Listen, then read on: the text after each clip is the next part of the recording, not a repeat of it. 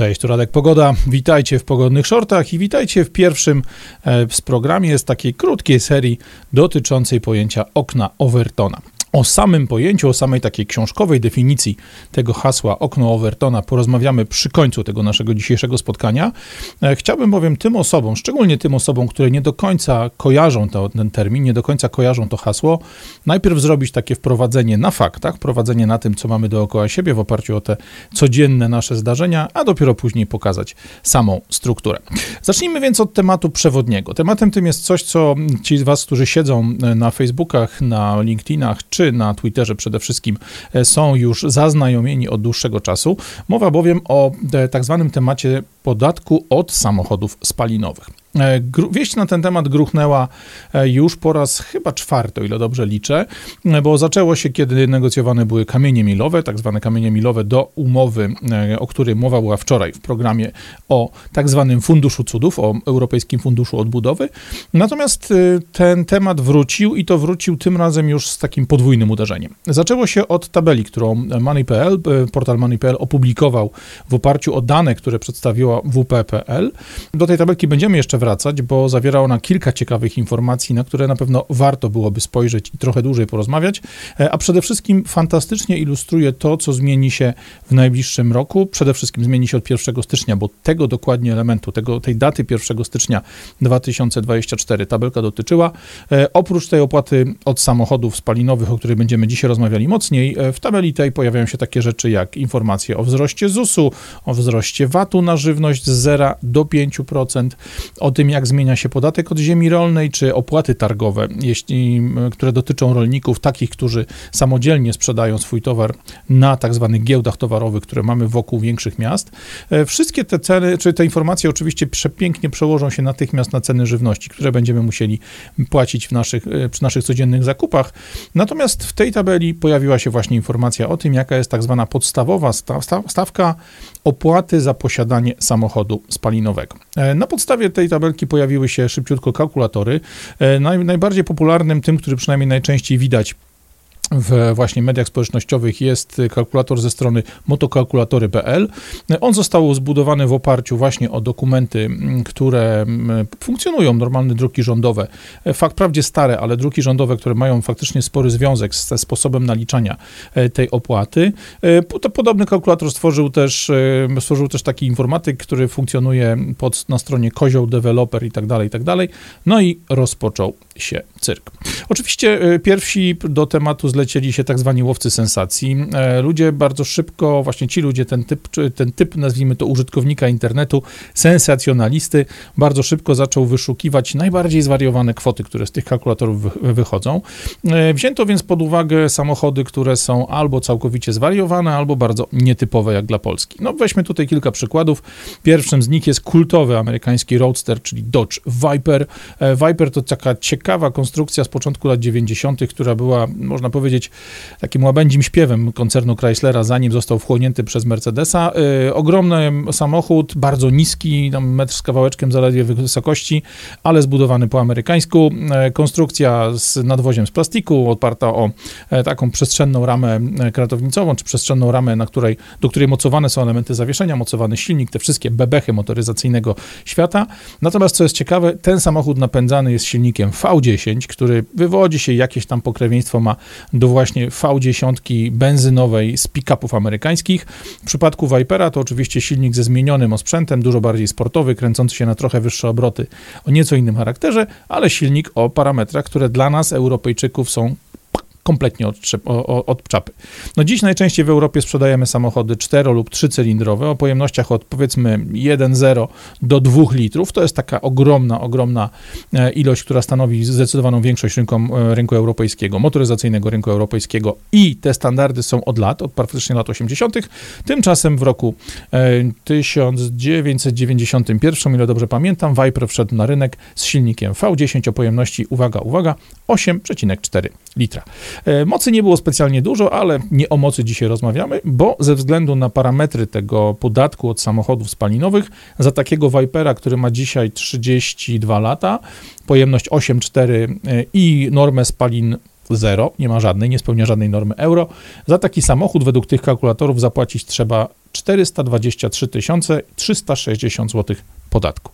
Oczywiście ktoś może powiedzieć, że Viper no to klasyk, to coś, co jest pewnego rodzaju zabawką, samochód stricte weekendowy, po co więc na to patrzeć? Popatrzmy na coś z Europy. Ok, zostajemy w tej samym klimacie, popatrzmy sobie na tak zwaną Lochę, czyli Mercedesa W140, starą S-klasę, no w tym wypadku akurat Propozycja wzięta wprost z poznańskiego salonu samochodów klasycznych Duda Cars, e, Locha w wersji coupe, czyli tak zwane C140, silnik V12, 6 litrów, no najlepsze co było w tamtym czasie na świecie dostępnego, creme de la creme e, i top of the crops, jak to mówią. Ten 6-litrowa V12 e, ze spalaniem, który liczy się wiadrami, w przypadku podatków, który w Polsce ma funkcjonować, byłaby znacząco, znacząco tańszą propozycją na weekendy niż amerykański Viper, bo samochód z roku 90 92 miałby za, do zapłaty za ten samochód z roku 92 byłoby zaledwie 72 tysiące złotych owego podatku od samochodów spalinowych.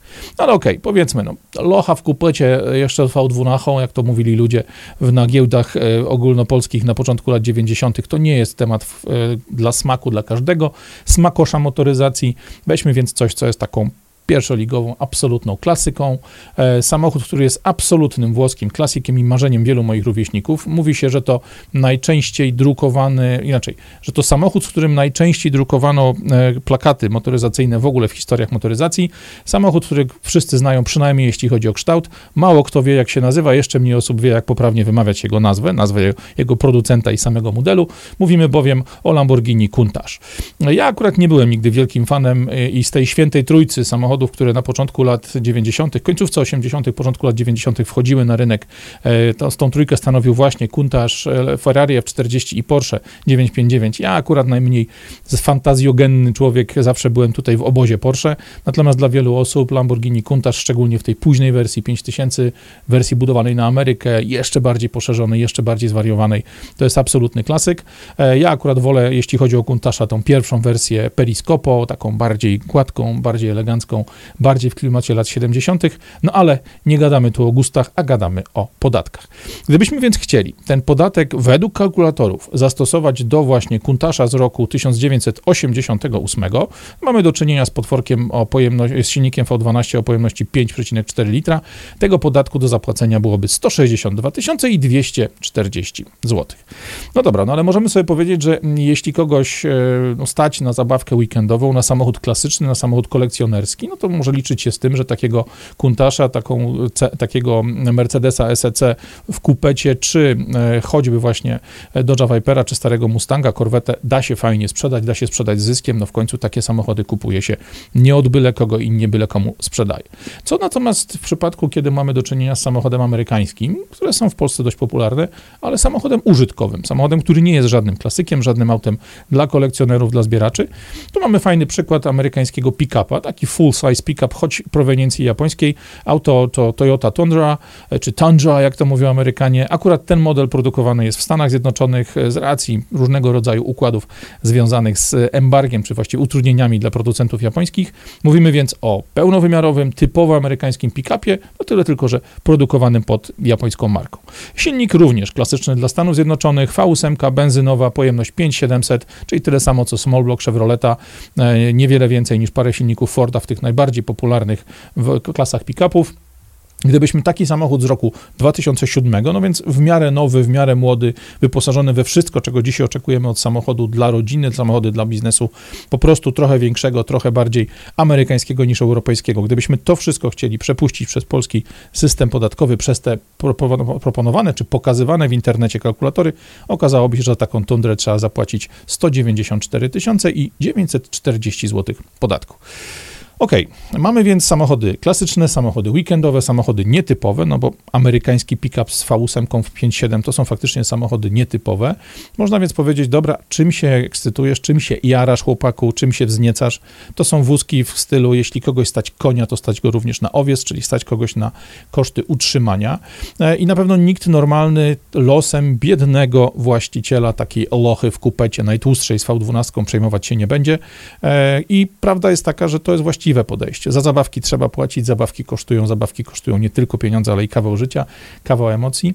Natomiast problem jest taki, że te wprowadzane czy dyskutowane w tej chwili podatki od samochodów spalinowych będą dotyczyły również samochodów popularnych. Jak więc wyglądają te kalkulacje z tych samych kalkulatorów dla tak zwanego samochodu dla Kowalskiego, czyli od popularnych aut, które kupujemy dla siebie, dla naszych rodziców, którymi jeżdżą nasi koledzy, sąsiedzi i tak dalej, i tak. No tu niestety bardzo duży e, element ceny takiego podatku, czy wysokości takiego podatku dla samochodu popularnego odgrywa wiek takiego auta. Jeśli popatrzymy na samochody starsze, e, samochody, które mają tych lat już naście, e, to niestety kwoty są przerażające. Dla maleńkiej Kia Picanto, która ma silnik 1.1, samochód, którego wartość rynkowa to jest jakieś tam 7,5 tysiąca złotych, i ten podatek naliczany według kalkulatora, który dzisiaj króluje w internecie, to jest aż prawie 800 zł. E, najpopularniejszy samochód tak zwanych e, ostatnich lat, czyli Passat B5 z nieśmiertelnym silnikiem 1.9 TDI, samochód cholernie popularny wśród zarówno ludzi, którzy naprawiają wam rury, którzy remontują wam łazienki, e, bardzo popularny wśród ludzi prowadzących warzywniaki, jakieś drobniutkie biznesy osiedlowe, bo jest to auto bardzo wygodny samochód, super trwały, bardzo dobrze jeżdżący, pięknie wyposażony, świetnie wykonany jak na lata, w których wychodził. Ja sam takim samochodem zrobiłem kupę kilometrów przy okazji jakichś podróży służbowych, tyle że miałem silnik 1.8 turbo, a nie mm, dieselka 1.9. E, ten samochód, którego wartość rynkowa dzisiaj jest między powiedzmy 6 a 8 tysięcy, w zależności od tego, jak, w jakim jest stanie, za te najlepsze egzemplarze sprowadzane z Niemiec z pojemnością 1.9, ale z najwyższymi mocami typu 130 koni, dzisiaj płaci się 10-12 tysięcy. Mamy więc samochód, którego wartość użytkowa jest wysoka, ale rynkowa nikła. 8-9 tysięcy można przyjąć jako średnią. Za takiego Passata 1.9 TDI z początku lat 2000 podatek wynosiłby 3159 zł. Idziemy za ciosem, idziemy na półkę trochę wyższą, również koncern Volkswagena, ale marka szlachetna, bo Audi. Model też trochę lepszy, bo A6 i za taką A6 jest najbardziej e, no, prestiżowym silnikiem diesla, czyli 2,5 TDI, silnikiem, który ci ludzie opłacają w serwisach, bo nie jest to najlepsza jednostka napędowa. Za takiego Audika w TDI-ku, za takie 2,5 litra i 6 cylindrów pod maską, trzeba by niestety e, zapłacić 7,5 tysiąca złotych. Okej, okay, no gościu z Audi płaci 7,5 tysiąca, gdzie gdzie gościu z Passata płaci 3 koła, mniej więcej ma to sens. Kłopot jest taki, że takie Audi nie jest warte dwa razy więcej niż Passat, bo jeśli Passata wyceniamy średnio na 8 tysięcy, to wartość takiego Audi A6 z tym właśnie silnikiem TDI nie specjalnie szczęśliwym to jest zaledwie 11-12 tysięcy złotych. Nie mamy więc żadnej równowagi wartości w stosunku do e, wysokości tego podatku. No jak pójdziemy w niższą półkę, wrócimy do samochodów benzynowych, no bo dzisiaj wiadomo, diesel nie jest specjalnie popularny, ludzie szukają benzyn. Weźmy sobie A4 z początku lat 2000, taką, która kosztuje 6-7 tysięcy złotych. Samochód bardzo popularny, jeśli chodzi o Allegro, jeśli chodzi o Tomoto, te najpopularniejsze portale e, motoryzacyjne. Taki samochód właśnie kosztujący 6-7 tysięcy oznacza dla nas z racji właśnie normy spalin i wieku, oznacza dla nas, że podatku może być aż 10 240 złotych. 10 tysięcy podatku, 6-7 tysięcy wartość samochodu. Rozjazd kompletny rzeczywistości z tym, co wymyślili sobie ludzie z rządu, co wymyślili sobie ludzie z Komisji Europejskiej. Ostatni przykład, Odkładamy trochę na bok te większe auta, te samochody bardziej prestiżowe. No, jeśli nie stać mi na Audi, to będę jeździł czymś słabszym. Bierzemy więc zostając w koncernie starusieńkiego z 96 roku Seata Ibiza, silnik 1.4, benzyna, więc malutki, niespecjalnie kosztowny i niespecjalnie drogi w utrzymaniu.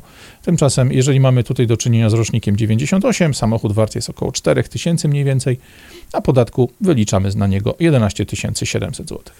Można się złapać za głowę, ale powiedzieć sobie, no dobra, auta stare, pewnie ciekną, pewnie hałasują, pewnie kupę części trzeba do nich pakować, no więc te koszty środowiskowe i tak dalej są tutaj bardzo duże. Popatrzmy na auta, które są nie aż takie stare i popatrzmy na samochody, które nie są wynalazkami typu A6 z 2,5 TDI. Popatrzmy na coś, co stanowi ten absolutny trzon, absolutnie najpopularniejszą grupę samochodów na polskim rynku.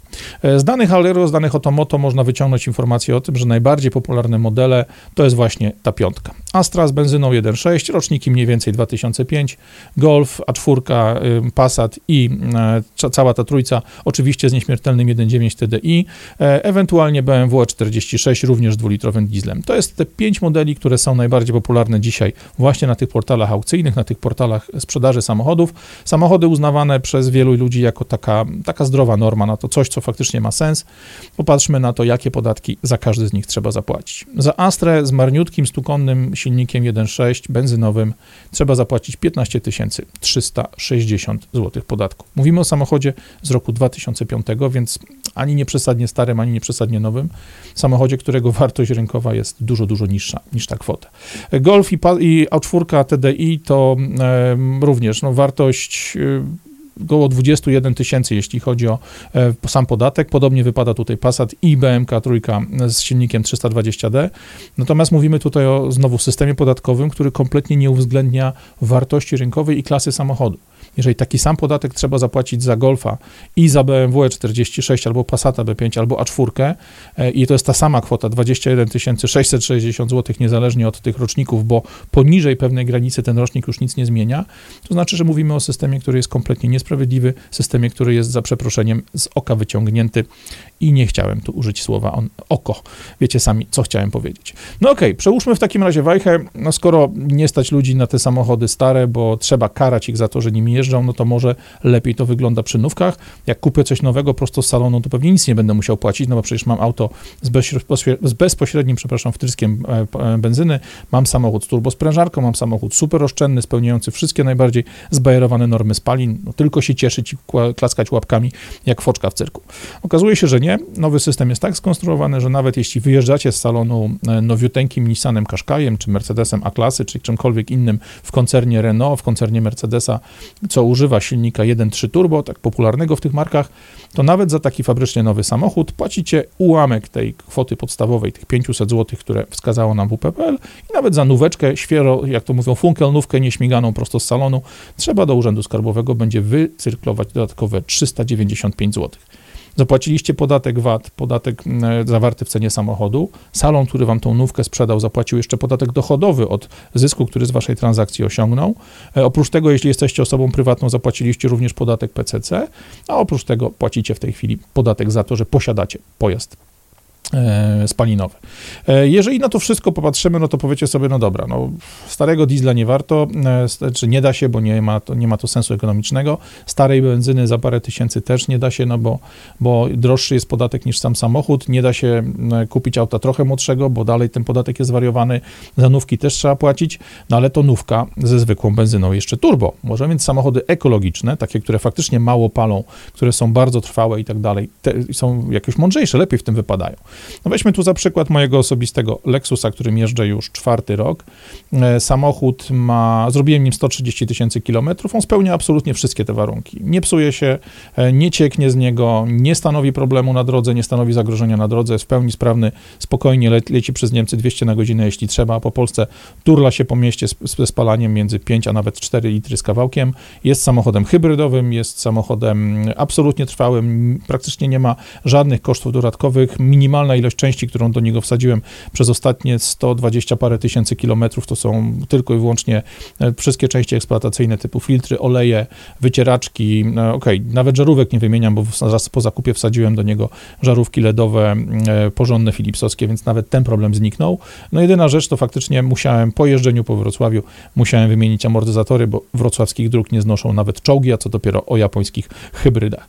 Nawet za taką hybrydę nawet za taki samochód, który się nie psuje, który jest ekologiczny zarówno po stronie spalania, jak i po stronie kosztów utrzymania, ilości części, które się do niego produkuje, ilości śmieci w związku z tym, którą, które on generuje, nawet za taki samochód ze względu na wiek, ja dostanę karę w wysokości 1500 zł. I Powiem tak, e, oczywiście po całej tej akcji, kiedy te informacje o mm, wartościach wyliczanych przez te kalkulatory zaczęły po rynku chodzić, zaczęły chodzić po tym internecie, natychmiast pojawiły się mm, dementi, pojawiły się informacje, że te kalkulatory są błędne i tak dalej, i tak dalej. No ale w tym temacie mam dla Was dwie informacje. Dobrą i złą. Zacznijmy od dobrej. Faktycznie kalkulatory te bazują na dwóch niepotwierdzonych elementach. Pierwszym z tych elementów są, jest kwota podstawowa, no bo faktycznie WPPL zrobiło jakąś tam swoją własną wewnętrzną kalkulację i te 500 zł kwoty podstawowej wyliczyli e, samodzielnie, wyliczyli w oparciu o jakieś tam swoje kalkulacje. To nie jest oficjalna kwota, to nie jest finalna kwota, ona nie została podana ani przez Wateusza Morawieckiego, ani przez nowego premiera, którego jeszcze nie znamy, ani nawet przez ministrów czy ludzi z Komisji Europejskiej. To jest po prostu kwota, którą WP wrzuciło na bęben, która kwota, którą WP wykorzystało do tego, żeby stworzyć taką tabelkę właśnie zmian cen, czy zmian dodatkowych kosztów, które nas czekają w przyszłym roku, no i z tego podłapali to ludzie tworzący owe kalkulatory. Mówimy, możemy więc zakładać, że kwota ta będzie ulegała zmianie, że kwota ta będzie stanowiła jakiś tam element dalszej gry. E, oczywiście oprócz tej kwoty e, kalkulatory bazują też na drugim wadliwym elemencie, mianowicie na dokumencie, na którym, na którym są postawione. Dokument, który został wykorzystany to projekt ustawy o samochodach e, spalinowych, jeszcze bardzo, bardzo stary, bo z roku 2006 2006, projekt stworzony przez PiS, tak zwany pierwszy PiS w duecie z samoobroną w tamtych latach. Dokument ten miał, był jakby budowany, aby zastąpić akcyzę, bandycką akcyzę, która od lat już w Polsce obowiązuje i sprawia, że samochody dla Polaków słabiej zarabiających niż reszta Europy są znacząco droższe niż samochody dla wielu bogatszych krajów, czy obywateli bogatszych krajów, takich jak na przykład Niemcy, czy parę innych miejsc na świecie. E, ten dokument był wymyślony, czy ten sposób kalkulacji był wymyślony właśnie przez ekipę spisu i samobrony w roku 2006, aby zastąpić akcyzę, aby w jakiś rozsądniejszy sposób wyrównywać wartość rynkową samochodów, importowanych samochodów nowych do tego, jakie one faktycznie mają e, tą, tą wartość rynkową w Polsce, a nie w jakichś szalonych tabelkach. E, wszystko to bazuje na tak zwanym druku 735, właśnie z roku 2006. Możecie sobie spokojnie ten druk odnaleźć w internecie, on, on jest, on jest widoczny, można do niego sięgnąć. E, tyle tylko, że ustawa cała, czy ten projekt ustawy w roku 2009 wyleciał do kosza i od tamtej pory nadal płacimy akcyzę, inną dla samochodów z silnikiem 2.0, innym dla samochodów z silnikiem powyżej 2 litrów, jeszcze inną zmniejszoną dla samochodów hybrydowych i tak dalej, i tak. To te dobre wiadomości. Może zmienić się kwota, może zmienić się dokument, na podstawie którego e, ewentualnie te kalkulatory dzisiaj podają nam te kosmiczne, zupełnie zwariowane kwoty. Kłopot jednak jest taki, że oprócz tej wiadomości dobrej mam dla Was wiadomość złą. Zła mianowicie jest taka, że ta opłata za posiadanie pojazdu zdecydowanie jest przed nami.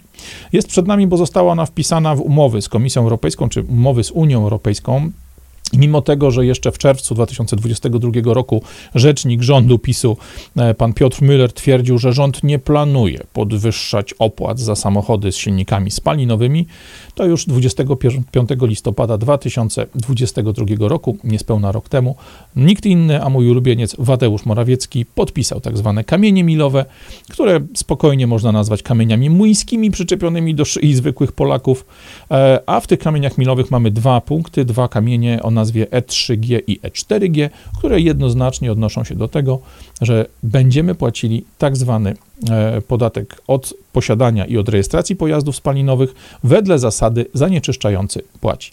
Wiemy więc w związku z tym, że ta opłata musi zostać wprowadzona w życie, niezależnie od tego, kto będzie tworzył nowy rząd, czy będzie to rząd pisowski, czy będzie to rząd PO, czy będzie to rząd jakikolwiek inny. Niezależnie od tego, co się wydarzy, Polska jako kraj przez podpis e, Morawieckiego, przez podpis gangu Wateusza obowiązują te zapisy, ten przepis więc będzie musiał zostać wprowadzony w życie. Jeżeli jest jednym z kamieni milowych, to znaczy, że zależy od niego, od tego, czy zrealizuje polski rząd, niezależnie właśnie której partii, czy ten kamień milowy zrealizuje, od tego zależy wypłata środków KPO, e, tych pieniędzy, które, których my do tej pory nie dostaliśmy, mimo tego, że jesteśmy odpowiedzialni za dług, który pod ten projekt zaciągnęła Unia Europejska e, i choć inni w Europie już te pieniądze wydają radośnie na bardzo ciekawe projekty, o których mówiliśmy wczoraj w filmie o Funduszu Cudów, do którego linka znajdziecie e, w opisie i tutaj na górze ekranu, to my tych pieniędzy nie mamy. My jako Polska tych pieniędzy nie otrzymaliśmy. Celem tej niby, czy znaczy celem tego podatku jest niby popularyzacja samochodów z zasilaniem bateryjnych, czyli takich samochodów, które są w pełni elektryczne, które ciągną prąd z gniazdka, a później używają go na napędu. Tu mówimy oczywiście o Teslach, o elektrycznych Volkswagenach, elektrycznych Renówkach, Mercedesach i wszystkich innych samochodach elektrycznych, które na rynku funkcjonują, między innymi Kia, Hyundai. Tych, tych aut elektrycznych naprawdę jest całkiem sporo. Natomiast problem jest taki, że te samochody elektryczne o napędzie bateryjnym mają tak wysokie ceny, są tak trudne, jeśli chodzi o eksploatację, ze względu na braki w, w, infrastrukturze, jakby czas oczekiwania na zgodę na przyłącze, czy samo podpięcie przyłącza z wysokim napięciem do budynku e, mieszkalnego, w którym taki człowiek chciałby samochód elektryczny ładować. E, efekt jest taki, że te problemy przede wszystkim z cenami, ale również infrastrukturą, z możliwością poruszania się po Polsce, z możliwością do, doładowania go w trasie są tak duże, że dziś samochody elektryczne o napędzie bateryjnym stanowią niespełna 0,2% wszystkich samochodów zarejestrowanych na terenie Polski. I tu oczywiście no, można powiedzieć, że sytuacja się poprawia, że te auta mają coraz lepsze e, zasięgi, mają coraz lepsze baterie, że to wszystko sprawia, że tych samochodów bateryjnych będzie więcej i więcej i więcej. Natomiast kłopot jest taki, że problem tego nikłego zainteresowania samochodami elektrycznymi to nie jest problem tylko Polski. Prawda jest taka, że odkąd skończyły się pieniądze na ogromne dotacje, które do tych samochodów były dorzucane, a przede wszystkim skończyły się normalne, sensowne ceny energii na świecie, dziś samochody z napędem bateryjnym, czyli te, które mają na pokładzie baterie, które trzeba ładować z gniazdka, te samochody są jakby interesujące wyłącznie dla bardzo wąskiej grupy użytkowników. Mianowicie dla tych, którzy mogą takie auto naładować z własnej instalacji fotowoltaicznej, na przykład czy wiatrowej w swoim domu, czy w swojej firmie, oraz dla tych, którzy mogą korzystać ze stacji szybkiego ładowania, bo na przykład są urzędnikami państwowymi i mają w nosie, ile utrzymanie takiego auta kosztuje. Dziś prawda jest taka, że nawet Norwegia, kraj, który był przez całe lata pokazywany jako absolutny wzór i absolutny przykład do naśladowania na tym rynku, dzisiaj nawet w Norwegii, kiedy skasowano ogromne dopłaty, dzisiaj nawet w Norwegii te samochody elektryczne kompletnie podupadły. Dramatycznie złe wyniki sprzedaży dotyczą nie tylko Norwegii, czy nie tylko Polski, ale praktycznie wszystkich krajów na świecie. E, I prawda jest taka, że dzisiaj z powodu właśnie nie tylko mm, wydatków związanych z, z konstruowaniem tych samochodów elektrycznych, ale też ogromną ilością aut elektrycznych niesprzedanych, aut elektrycznych, które wiszą na stanach importerów, na stanach dealerów, mamy dzisiaj sytuację taką, że Volkswagen jest na krawędzi katastrofy ekonomicznej, e, wstrzymuje czy spowalnia produkcję samochodów elektrycznych. E, GM, amerykański koncern General Motors, produkcję elektryków przed kilkoma dniami całkowicie zatrzymał, bo ma ich zbyt wiele, zbyt dużo tych samochodów czeka na sprzedaż sprzedaż u dealerów, czeka na sprzedaż na składach e, importera, czy na, w tym wypadku na składach fabrycznych, a Ford, e, jeden z największych koncernów samochodowych świata, redukuje moce produkcyjne w fabryce, która produkuje elektryczną wersję najpopularniejszego samochodu na świecie, czyli wielkiego pick-upa Ford F-150 Lightning, to jest w pełni elektryczna wersja tego wielkiego amerykańskiego pick-upa, natomiast tych, tych ludzi, którzy nie są potrzebni przy produkcji elektrycznego Lightninga, elektrycznej, e, elektrycznego pick-upa F-150, przerzuca chętnie do produkcji wersji benzynowych, bo benzynówki czy sześciocylindrowe, czy ośmiocylindrowe nadal chętnie Amerykanie kupują, chętnie kupują też diesle, e, chętnie kupują te samochody, które mogą naprawdę daleko pojechać, mogą dużo pociągnąć, są bardziej sensowne. A co więcej, Ford w międzyczasie, w roku 2000, z tego co pamiętam, 20 chyba pierwszym, wypuścił też na rynek samochód bardzo przypominający auta europejskie dużo mniejszy, również pick-up, również cztero, czterodrzwiowy, również pięciomiejscowy. Nazywa się to Maverick i jest na niego tak zwariowany popyt, że mimo tego, że Ford podnosi ceny, e, to ludzie chętnie zapisują się na listy kolejkowe, chętnie płacą znacznie więcej niż cennik wymaga, bo jest to auto, które dzisiaj jest absolutnym szlagierem. Co ciekawe, o ile na elektrycznego pick-upa Lightning nie ma chętnych, to po Mavericka ludzie czekają miesiącami, ludzie płacą więcej niż żąda Ford, e, bo ten samochód po prostu dokładnie odpowiada potrzebom Amerykanina. Amerykanów. Jest samochodem tanim, jest samochodem niezbyt wielkim, jest samochodem fantastycznie użytkowym, ładnie narysowanym, ładnie pomyślanym, przyzwoicie wykonanym, choć akurat w przypadku aut amerykańskich jakość wnętrza to jakaś nieśmieszny żart. Natomiast na Mavericka, który kosztuje 22 tysiące dolarów, będzie kosztował 24 tysiące dolarów za chwilę, dziś czekają ludzie miesiącami. Przeliczcie to sobie. 22 czy 24 tysiące dolarów to jest kwota mniejsza niż dzisiaj w Polsce. Trzeba zapłacić za hybrydową, ekologiczną niemalże wersję Fiata najtańszego auta kiedyś na naszym rynku. Mimo tego, mimo tego, że pada sprzedaż elektryków w Europie, że pada sprzedaż elektryków w Stanach Zjednoczonych, że cały świat budzi się z tego zasilanego darmowym pieniądzem snu o elektryfikacji, mimo tego, że dzisiaj tylko Chińczycy sprzedają jakiekolwiek sensowne ilości samochodów elektrycznych, samochodów elektrycznych w tym wydaniu BEV, BEV czyli Battery Electric Vehicle, Mimo tego urzędnicy Komisji Europejskiej nadal pchają te projekty, nadal zasłaniają się hasłami typu ekologia, typu ratowanie planety. Zarazem z nimi cała polska banda czworga te pomysły popiera, bo niezależnie od tego, czy popatrzymy na lewicę, która jest regularnie futrowana finansowo przez zielonych kmerów, przez wszelkiego rodzaju działaczy ekologicznych, to jest najulubieńsza ich partia, czy popatrzymy na prounijne PO, które zrobi absolutnie wszystko, co każe Bruksela, czytaj Berlin, e, czy patrzymy na grających zawsze na The Current Thing, aktualny temat numer jeden, ekipę Hołowni z przystawkami, czy wreszcie na Morawieckiego i PiS, e, jedno mówi, drugie robi, a o tym, co faktycznie się dzieje, najlepiej pokazuje niewyschnięty jeszcze chyba do końca atrament z pióra Morawieckiego, który podpisywał umowy, które wpakowały nas w tą dzisiejszą kabałę. Możemy powiedzieć sobie jasno, niezależnie od tego, kto obejmie władzę w Polsce, kto przejmie rząd e, po wyborach, każdy z tej bandy czworga, każde ugrupowanie, które w wyborach zostało przepchnięte do władzy, będzie te cele realizowało. Przejdźmy dalej. Przejdźmy do pytania, ile zatem będziemy naprawdę płacić. No i tu odpowiedź jest prosta. Dzisiaj nie wiemy. Wiemy tylko tyle, że będziemy płacić. No to, jak wam udowodniłem, jest poza wszelką wątpliwością. To jest absolutnie pewne.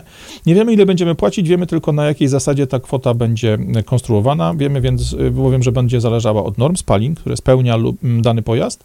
E, będzie zależała od emisji CO2 takiego silnika, takiego samochodu i to wszystko określone jest w homologacji e, danego auta, łatwe do wyliczenia. Będziemy mu, e, zależała od tego, ile tlenków azotu taki pojazd wydziela i jaki jest jego wiek. I ten ostatni element jest dla mnie tutaj najbardziej niesprawiedliwy, no ale o tym już trochę porozmawialiśmy.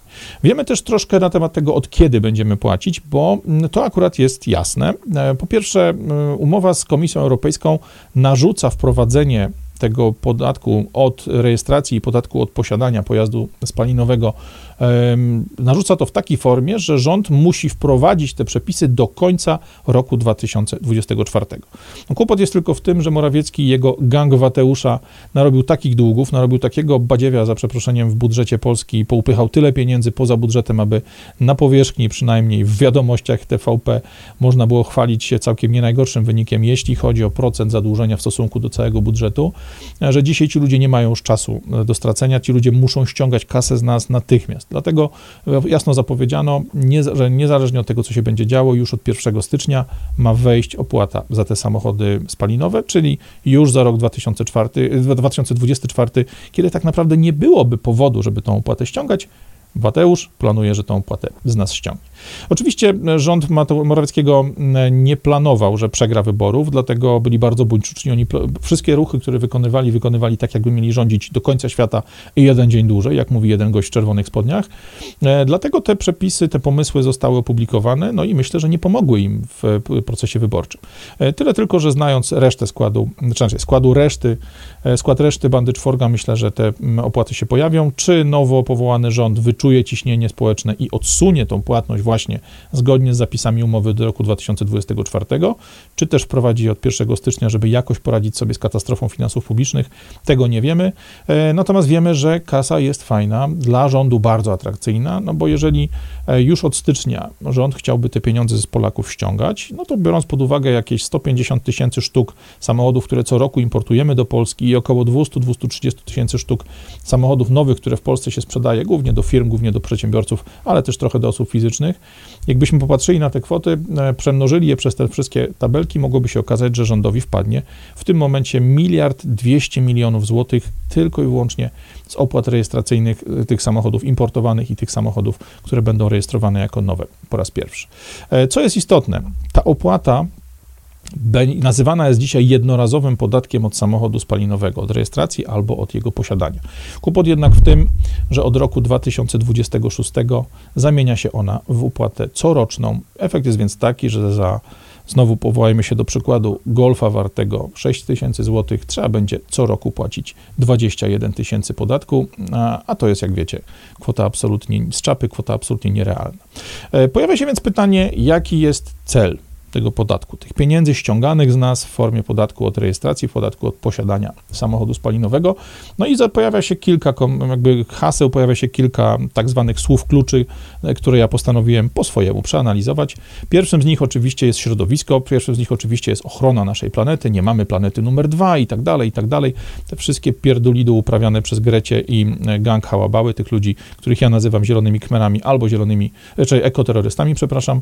Gdyby faktycznie chodziło o środowisko, to okazałoby się, że temat jest kompletnie od czapy, bo co byśmy nie mówili, samochody osobowe użytkowane przez osoby prywatne to jest absolutnie pomijalny składnik zanieczyszczenia środowiska, z jakim mamy do czynienia na całym świecie i w Polsce przede wszystkim.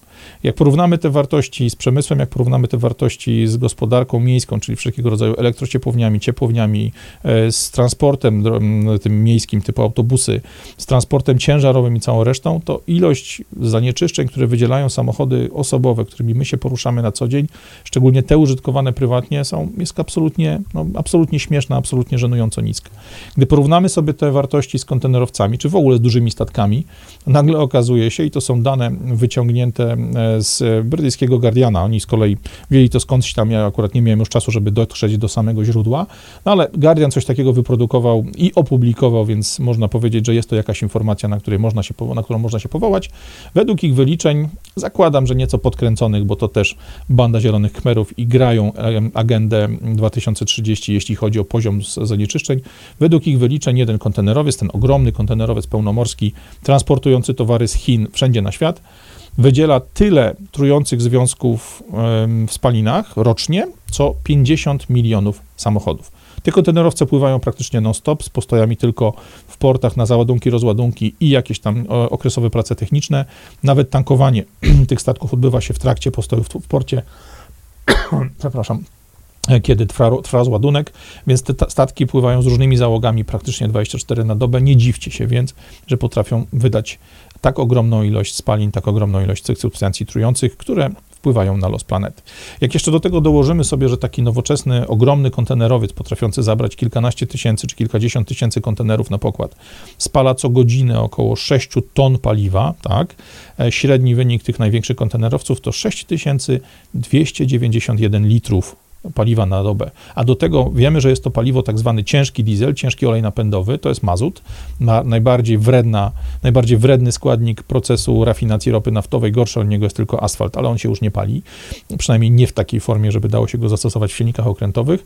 No jeżeli to wszystko sobie policzymy i sp sprawdzimy, że po świecie pływa około 5,5 tysiąca takich kontenerowców właśnie pełnomorskich o tych dużych rozmiarach, Możemy to łatwo przekalkulować. Wychodzi nam z tych, z tych rachuneczków informacja o tym, że te 5,5 tysiąca kontenerowców wytwarza dokładnie taką ilość substancji rakotwórczych, substancji szkodliwych, które trafiają w powietrze, jak 275 miliardów osobówek. Mówimy o tak ogromnej dysproporcji.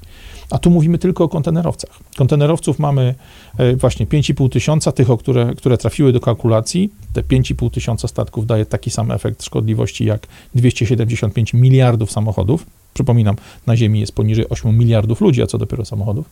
Natomiast tu mówimy tylko o kontenerowcach. Wszystkich statków floty handlowej, tak ogólnie pojęte, jest, jest ponad 74 tysiące. To są dane z roku 2021 z raportu BIMCO Seafarer. Nie mam nowszego, więc na te dane się powołuję. Ten raport Seafarer zakłada, że do roku 2025 statków floty handlowej ma być znacznie, znacznie więcej, bo ponad 80 tysięcy. Oczywiście w tym czasie stare statki będą złomowane, w ich miejsce wchodzą nowe, ale tak czy inaczej ilość handlu światowego, ten globalistyczna gospodarka, to co się z gospodarką światową dzieje, wzrost państw BRICS, zmiana kierunku wysyłka, wysyłu ropy, wzrostu przemysłowienia krajów afrykańskich, krajów Ameryki Południowej, to wszystko, co dzieje się w geopolityce na świecie dzisiaj, sprawia, że właśnie Bimco Seafarer ten raport zakłada, że, czy w roku 2021 zakładał, że statków w roku 2025 będzie już ponad 80 tysięcy. A gdy dodamy do tego wycieczkowce, dodamy do tego statki pasażerskie, statki badawcze, najróżniejsze jednostki marynarek wojennych itd., tak itd., tak okazuje się, że tych dużych pełnomorskich statków pływa po morzach i oceanach ponad 90 tysięcy. No jeżeli sobie na to wszystko spojrzymy i dołożymy do, od spodu do tego informacje o składzie chemicznym i wpływie e, mazutu, czyli tego ciężkiego paliwa okrętowego na tablicę Mendelejewa, która wylatuje przez kominy tych statków gdzieś tam w górę w niebo, może się okazać, że te 90 tysięcy statków wypluwa do atmosfery znacznie więcej siarki niż, czy inaczej o 2000 razy więcej siarki niż olej napędowy wlewany do wszystkich samochodów osobowych na całym świecie. To są kompletnie zwariowane wartości, to są wartości, które pokazują, jak naprawdę mikroskopijnym problemem jest samochód osobowy użytkowany przez osobę prywatną, e, ale czy ktoś z tego powodu czepia się tych 7, 10, 11 największych firm obsługujących kontenerowce na świecie? Nie. Te firmy należą do funduszów asset management albo do Chińczyków, a to są dwie grupy właścicielskie, do których nikt nie śmie podskoczyć, do których nie przyszura żaden dziennikarz, do którego nie przyszurają żadne organizacje rządowe, pararządowe, pozarządowe czy nierządne. Tych gości, te organizacje, te firemki zostawia się w spokoju, one mogą robić co chcą, bo tak naprawdę to one płacą za tą całą zieloną agendę, to one płacą za to, co robi się nam, zwykłym, małym ludziom. Ok, odłożyliśmy na bok element związany ze środowiskiem. Może więc tu problemem czy powodem tej całej akcji, tego, tej zmiany wprowadzenia nowego podatku jest hasło wykluczmy z dróg samochody najstarsze, te, które no, nie są w najlepszym stanie, faktycznie kapie z nich, śmierdzą, hałasują, no, trzeba do nich wkładać dużo części, a więc stare części się wyrzuca, generując w tym momencie śmieci i tak dalej, i tak dalej, i tak dalej. No tu pewnie można by sięgnąć po taki powód, no bo według badań Komisji Europejskiej Polska ma najstarszą flotę samochodową w Europie. Szczerze mówiąc, jakoś mi się to nie do końca klei, bo znam takie kraje jak Rumunia, Albania i parę innych. Byłem w nich, zjeździłem bardzo wiele miejsc i wiem, że tam nie jest wcale lepiej niż w Polsce, ale trzymając się danych oficjalnych, e, informacje dla Polski są następujące. W Polsce mamy ponad 41% samochodów, które są starsze niż 20 lat i ponad 37% samochodów, które są starsze niż 10 lat. Zaledwie poniżej 5% samochodów użytkowanych w tej chwili w Polsce ma mniej niż 2 lata. No i to wydawałoby się jakimś totalnym skandalem, gdyby nie fakt, że samochód 20-letni to dzisiaj auto z roku 2003. To jest samochód, który ma ESP, czyli system kontrolujący to, czy zapobiegający wpadnięciu w poślizg. To jest system, samochód, który ma system ABS, zapobiegający blokowaniu hamulców. To jest auto z klimatyzacją. To jest samochód z wszystkimi dodatkami, czy z całym wyposażeniem, które tak naprawdę cenimy i które zamawiamy do tych aut jako nowe. To są samochody nowoczesne, to są samochody cisze, ciche, fantastycznie wyposażone, zwykle bardzo dobrze wykończone, dające naprawdę ogromną frajdę z jazdy, jeśli są w dobrym stanie i przede wszystkim samochody, których wartość użytkowa, taka użyteczność do codziennej jazdy, ich trwałość, ich wytrzymałość, łatwość naprawy i tak dalej, tych 20-letnich samochodów jest porównywalna z tym, co mamy dzisiaj w salonach, a w wielu wypadkach, szczególnie jeśli mówimy o autach, tych dziwnych, małych silnikach turbodoładowanych i tak dalej, te samochody stare, 20-letnie będą na rynku jeszcze jeździły długo po tym, jak te dzisiejsze jednolitrowe gówna za przeproszeniem rozpadną się w pył. Efekt jest więc taki, że jeżeli nawet założymy, że ten wiek samochodów w Polsce jest bardzo wysoki i on nieładnie wygląda w zestawieniach Unii Europejskiej czy w zestawieniach publikowanych przez polski rząd, no to zadajmy sobie pytanie, dlaczego do cholery Polacy tymi samochodami nadal jeżdżą? Dlaczego ponad 40% aut ma 20 lat, ponad 30% ma między 10 a 20? Czy to wynika z tego, że jesteśmy jakoś specjalnie przywiązani do tego starego Passata po Niemcu, czy do starego Opla kupionego gdzieś w Belgii, Holandii czy Francji? Czy tak lubimy nasze stare Renówki, czy tak lubimy nasze stare Koreańce czy Japońce?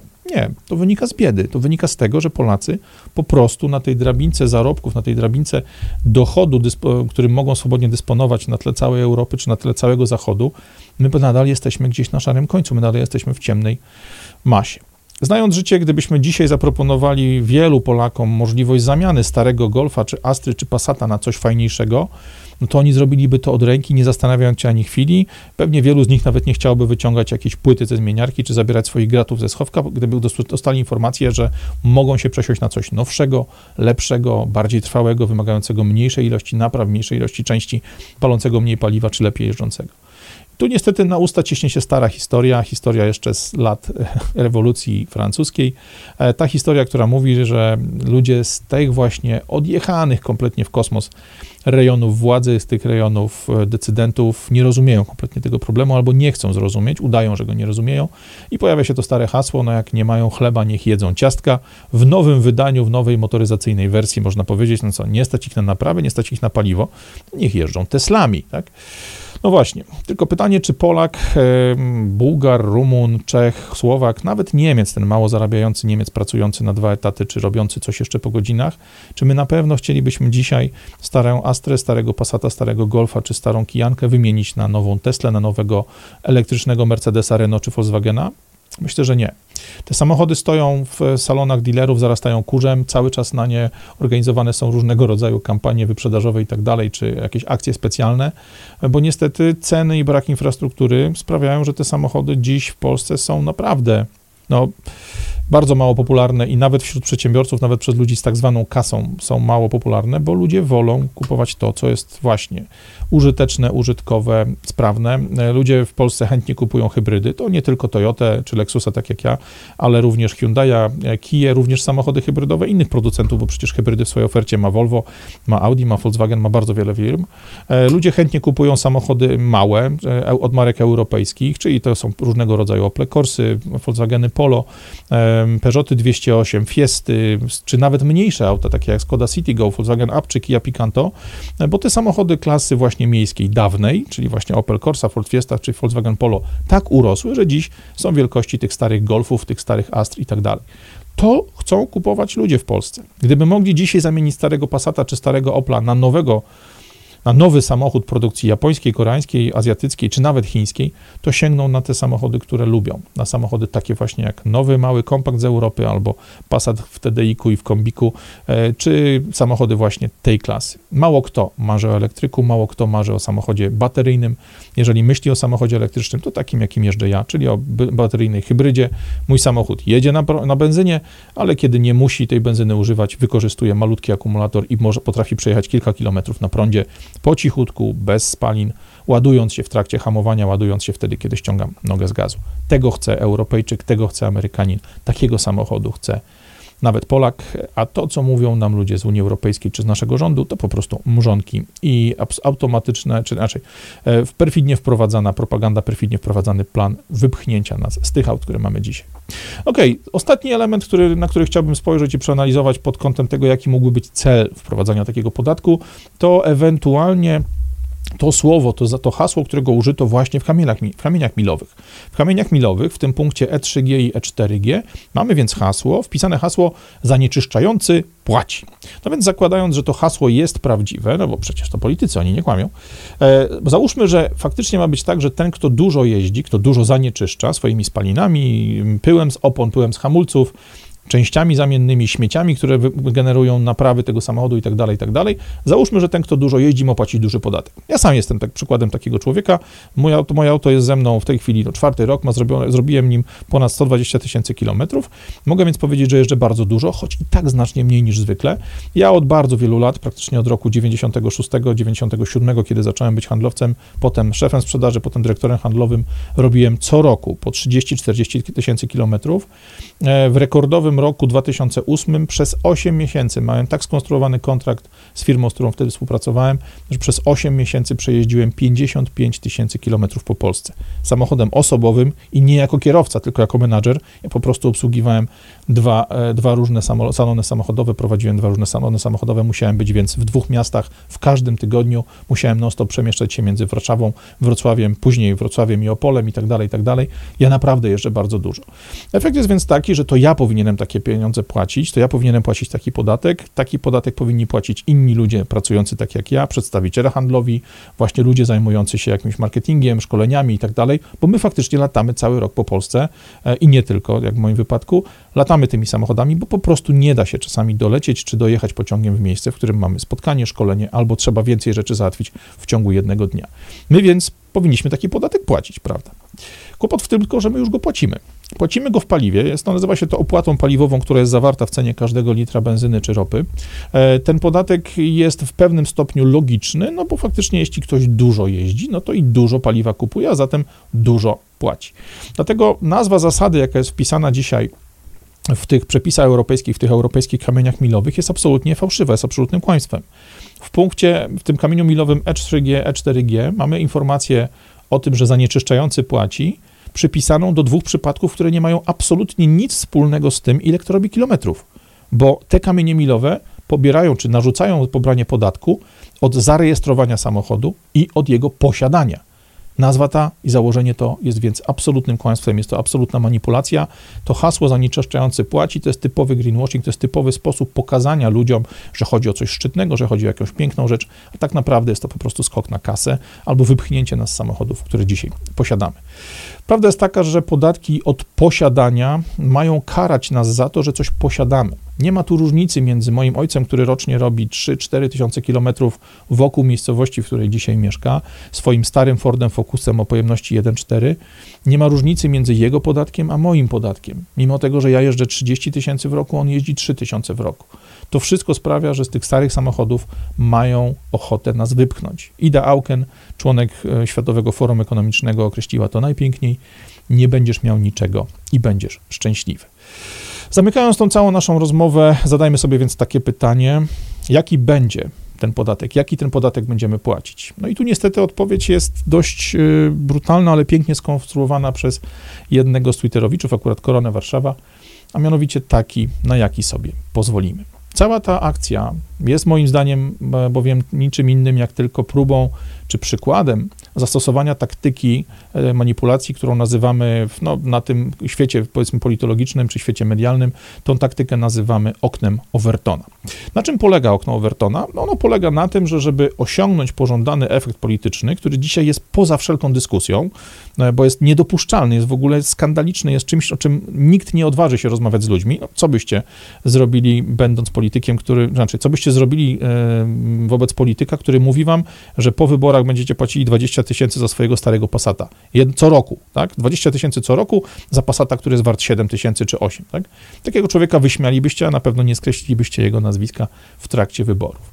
Jak osiągnąć taki efekt polityczny? W jaki sposób działa okno Overtona? No jeżeli polityk X chce osiągnąć jakąś zmianę, chce osiągnąć jakiś efekt polityczny, czyli na przykład wprowadzenie podatku, który pozwoli mu wydoić z nas więcej kasy, żeby zasypać dziury, e, dziurę za e, inflację, którą spowodował za pieniądze, które sprzeniewierzył on i jego koledzy w ramach akcji C19, o tym już mówiliśmy. Jeżeli chce taki efekt osiągnąć, jeżeli tą kasę chce z nas ściągnąć, to nie może powiedzieć, że celem jest to, żeby ściągnąć z nas hajs. Musi więc zastosować rozwiązanie trochę inne. Na początek wybiera się tak zwane nieoczywiste źródło informacji, czyli gdzieś na obrzeżach internetu, gdzieś na obrzeżach mediów, poza tym tak zwanym kontrolowanym głównym ściekiem, pojawia się szalona informacja, pojawia się nienormalny kompletnie pomysł, pomysł, który jest nierealny, nieakceptowalny, poza wszelką dyskusją. Taki pomysł jak 20 tysięcy złotych podatku od starosieńkiego Passata, który tu pięknie podało nam Money.pl, pięknie podało nam WP.pl, pięknie podali nam ludzie, którzy szybciutko stworzyli ładne strony z kalkulatorami takich podatków. Za jego pomocą, za pomocą takich źródeł, za pomocą, nie, nie mówię, że tych, bo nie, jest, nie jestem tego pewien, ale za pomocą tego typu źródeł, za pomocą tego typu ludzi, tego typu organizacji, wpuszcza się na rynek polityczny taką właśnie niedorzeczną, zwariowaną, kompletnie bezdyskusyjnie nienormalną propozycję, pomysł, nowe hasło. E, gdy tylko naród się zagotuje, gdy tylko naród absolutnie osiągnie punkt wrzenia, na scenę wchodzą politycy, którzy działają z tym, kto faktycznie taki cel ma, ale politycy skrajni, politycy z tego najbardziej hardkorowego e, kawałka sceny politycznej, która z tym głównym pomysłodawcą ma coś do czynienia. Ci politycy, o których wiemy, że coś odwalą od czapy, ci politycy, którzy pójdą na maksa, którzy nie mają żadnego poważania, żadnego przełożenia na prawdziwą politykę, ci politycy, których, którzy mogą sobie pozwolić na to, żeby wyskoczyć zwariowanym, ze zwariowanym pomysłem. Ci zaczynają nawijkę, że owszem, no jest to koncepcja radykalna, koncepcja idąca za daleko, koncepcja, która na pewno jest no nie najlepsza, jest jeszcze nie do końca przemyślana, no ale ich rolą jest to, żeby powiedzieć, że może i owszem, jest ona nienormalna, jest ona radykalna, jest ona skrajna, szalona, nietypowa, ale może być niezbędna dla osiągnięcia tego szczytnego celu, który nam przyświeca.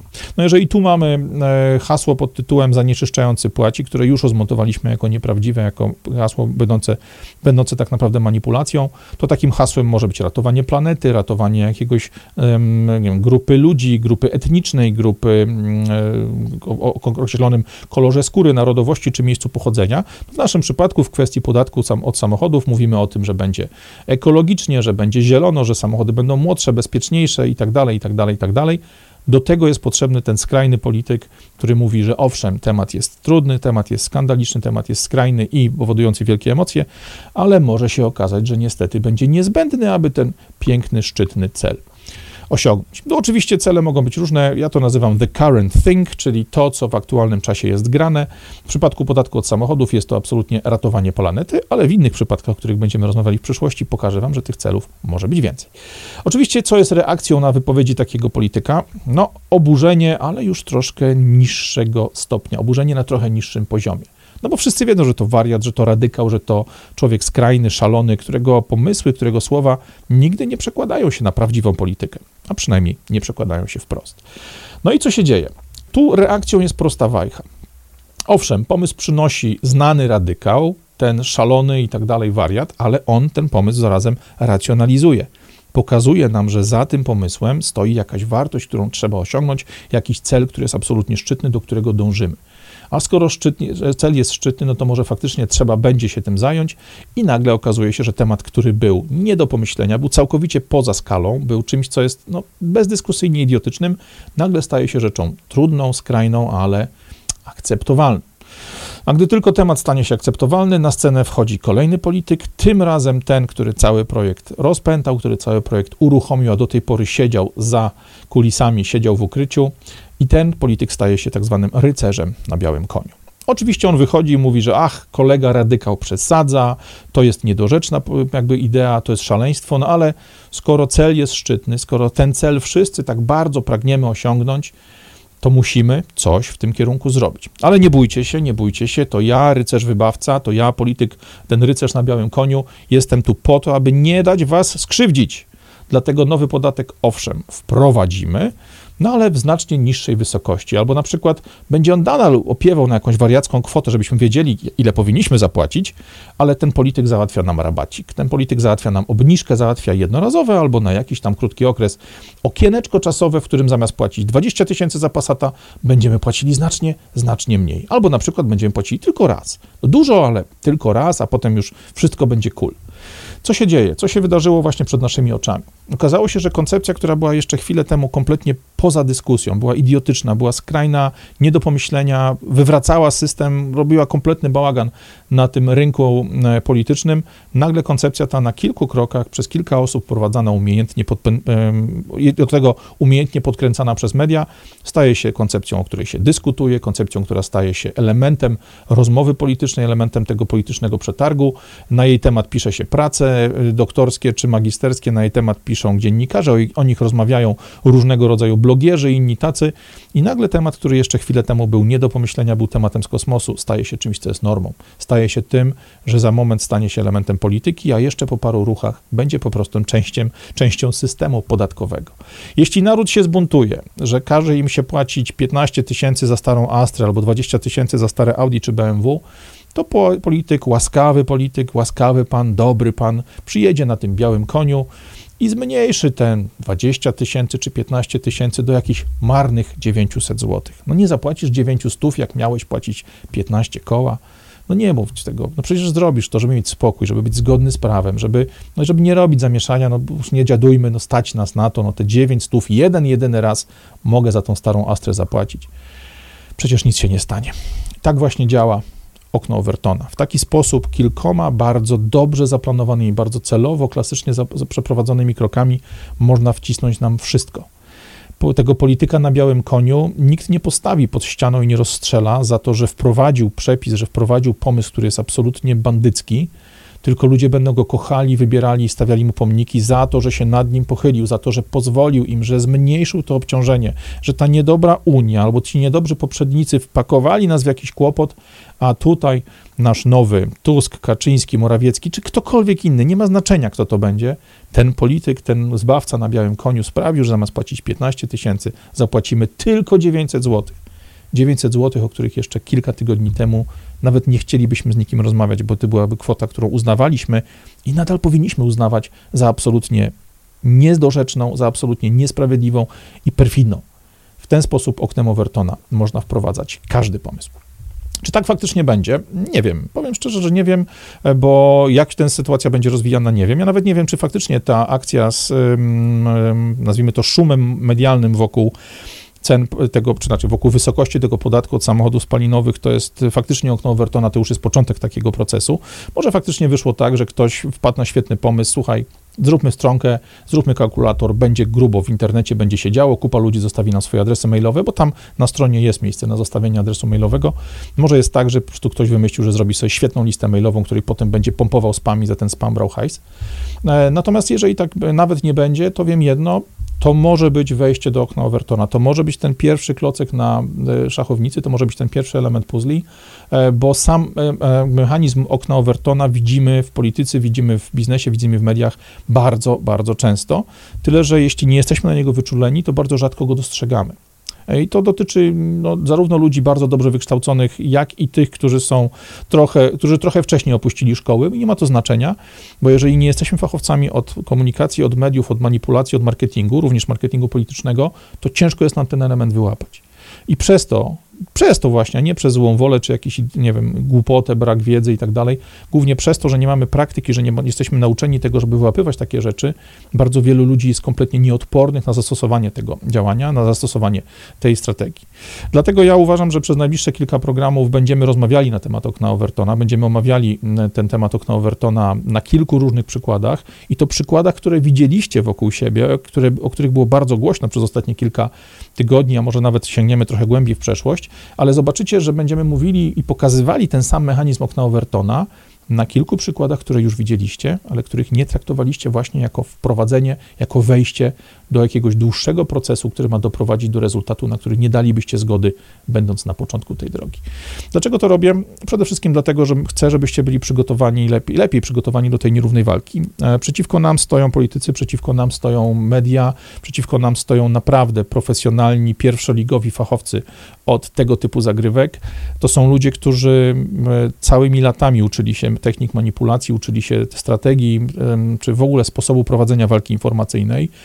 Naprzeciw nas stoją ogromne organizacje medialne z praktycznie nieograniczonymi budżetami, no bo zawsze mogą pieniądze wydrukować albo dostać od rządu. Naprzeciwko nas stoją ludzie, którzy są cynikami, którzy są pozbawieni empatii, pozbawieni emocji, których celem jest to, żeby zabrać nam i zabrać, zatrzymać dla siebie albo przekazać swoim właścicielom.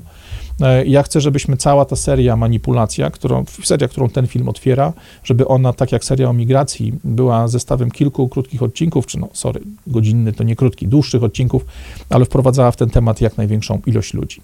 Jeśli możecie, jeśli uznacie, że jest tego wart, wpuśćcie ten film i kolejne z tej serii swoim znajomym, wrzućcie go na swoje socjale, wyślijcie go w wiadomościach tym ludziom, którzy, e, no, jak wiecie, są niespecjalnie podatni na, albo inaczej, niespecjalnie wyczuleni na tego typu manipulacje.